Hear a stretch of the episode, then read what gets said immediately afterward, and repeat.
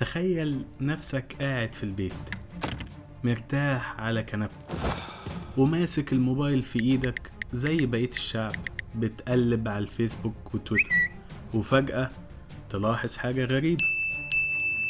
الإعلانات والبوستات كلها بتتكلم عن حاجة واحدة بس المقاطعة.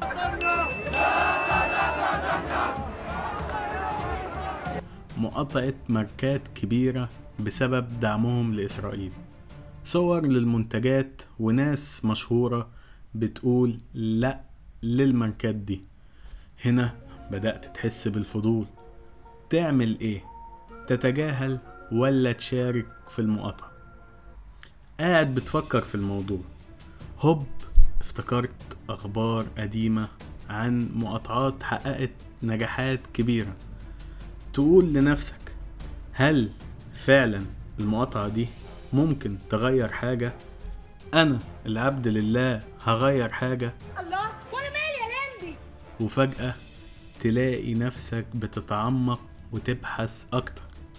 تقرأ عن تأثير المقاطعات دي على العالم. تجيلك موجة من الحماس بتسري في عروقك والوطنية واخداك عالي العال.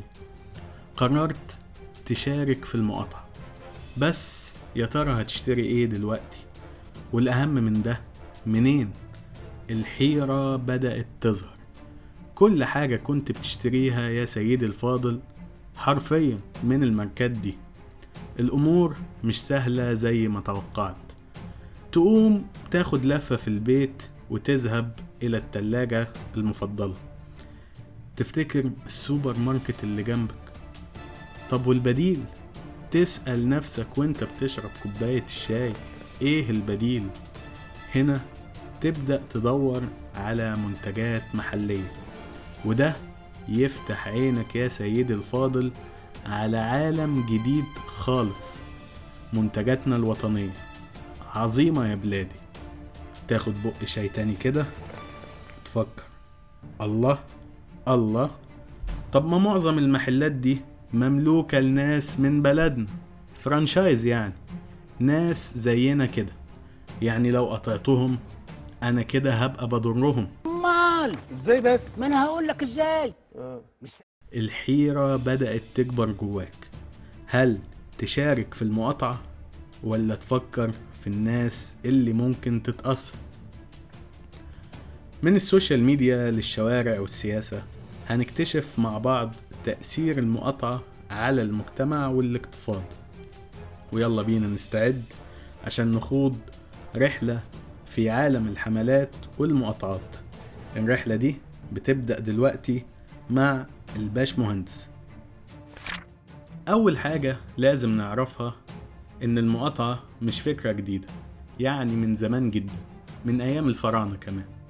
كانت المقاطعة دي أداة مهمة.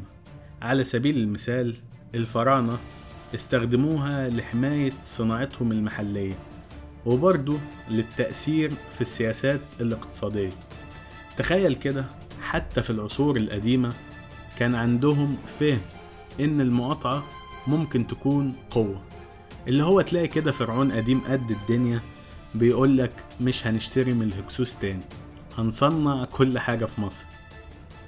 بس الفكرة دي بقت معروفة أكتر وأكتر في القرن التسعتاشر خصوصا مع قصة كابتن تشارلز بويكوت في أيرلندا. الراجل ده كان صاحب أراضي وبسبب طريقته في التعامل مع الفلاحين الناس قررت يمتنعوا عن التعامل معاه تماما. محدش رضي يشتغل في أراضيه ولا حتى يتعاملوا معاه في السوق. ومن هنا كلمة بويكوت دخلت القاموس العالمي كرمز للمقاطعة. المهم هنا نفهم إن المقاطعة كأداة سياسية واقتصادية مش جديدة خالص بس أسلوب استخدامها وتأثيرها دايما بيتطور مع الزمن. زي ما قلنا في أيام الفراعنة كان بيتم استخدامها لحماية الصناعة المحلية وفي القرن التسعتاشر بقت وسيلة للناس العادية للتعبير عن معارضتهم للظلم الاجتماعي والاقتصادي. في سنة 1930 الهند كانت تحت سيطرة الإنجليز. الإنجليز دول عاملين زي المستعمر الرخم مش عاجبه حاجة. فرضوا ضرايب على الملح وبرضه قالوا للهنود أنتوا ما ينفعش تصنعوه. بس غاندي كان ليه رأي تاني قال لهم ماشي هوريكم. غاندي هنا قرر يعمل مسيرة ماشي على رجليه تقريبا 240 ميل. بلغتنا يا سيدي حوالي 385 كيلو. من أحمد أباد للساحل. الناس بدأت تتلم وراه ولا كأنه مشهور في مهرجان الجونة. وصلوا للساحل وغاندي مد إيده ورفع حفنة من الطين المالح. كده يعني وبكل بساطة كسر القانون البريطاني.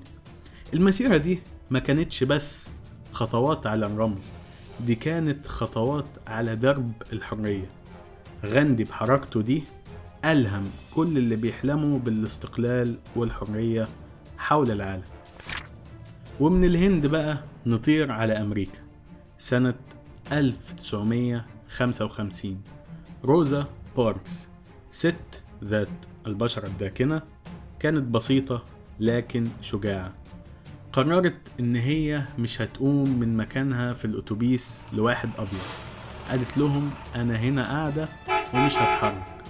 وده يا سيدي الفاضل لأن كان في تفرقة عنصرية إن البيض يقعدوا في ناحية وذوات البشرة الداكنة يقعدوا في ناحية تانية. اللحظة دي لحظة بسيطة بس كان ليها وقع الصاعقة.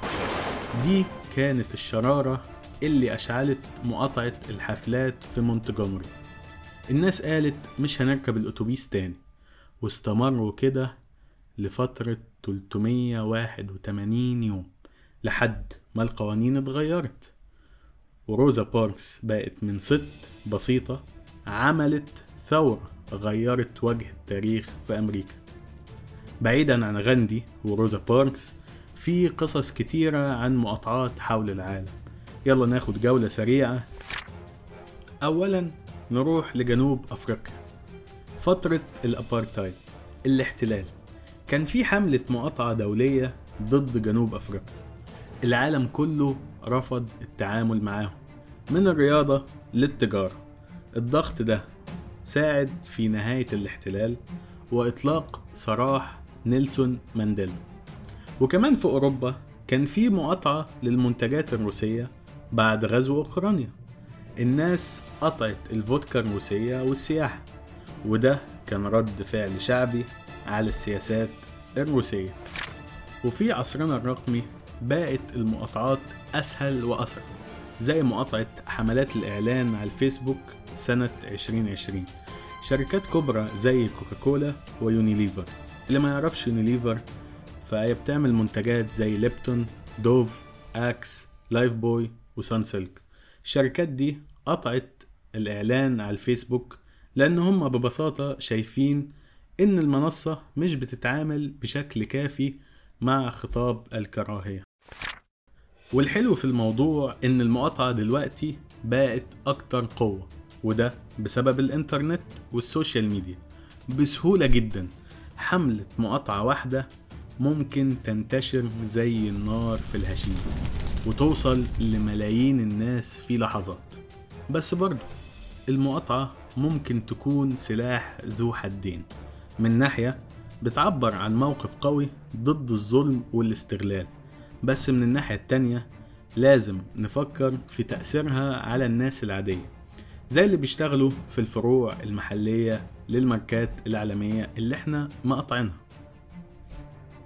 هنا بنرجع لرأي الخبير في الاقتصاد أستاذ صلاح أبو المجد. هو قال إن في حاجة اسمها demand substitution يعني استبدال الطلب.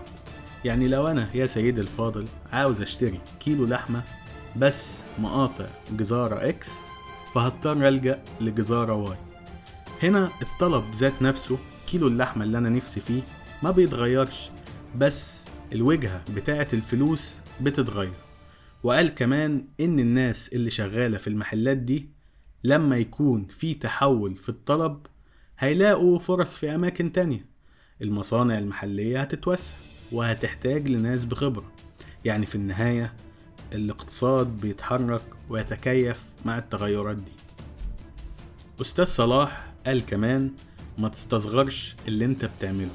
صغير على صغير بيعمل حاجة كبيرة وخد من التل يختل. يعني يا سيدي الفاضل خطوة بخطوة والتغيير هيحصل. الموضوع مش بس عن المقاطعة ده عن قوة الاختيار والتأثير. وإزاي إحنا كمستهلكين لينا دور كبير في تشكيل الاقتصاد ودعم الصناعة الوطنية. خلينا دايما فاهمين إن كل واحد فينا ليه قوة قوة الاختيار قوة التغيير. ومش مهم نبقى قادة عظماء أو نكون مشهورين. المهم فعلا إن إحنا نبقى صادقين مع نفسنا ونقف جنب اللي إحنا مؤمنين بيه. شكرا ليكم على متابعتكم لحلقة النهاردة من بودكاست الباش مهندس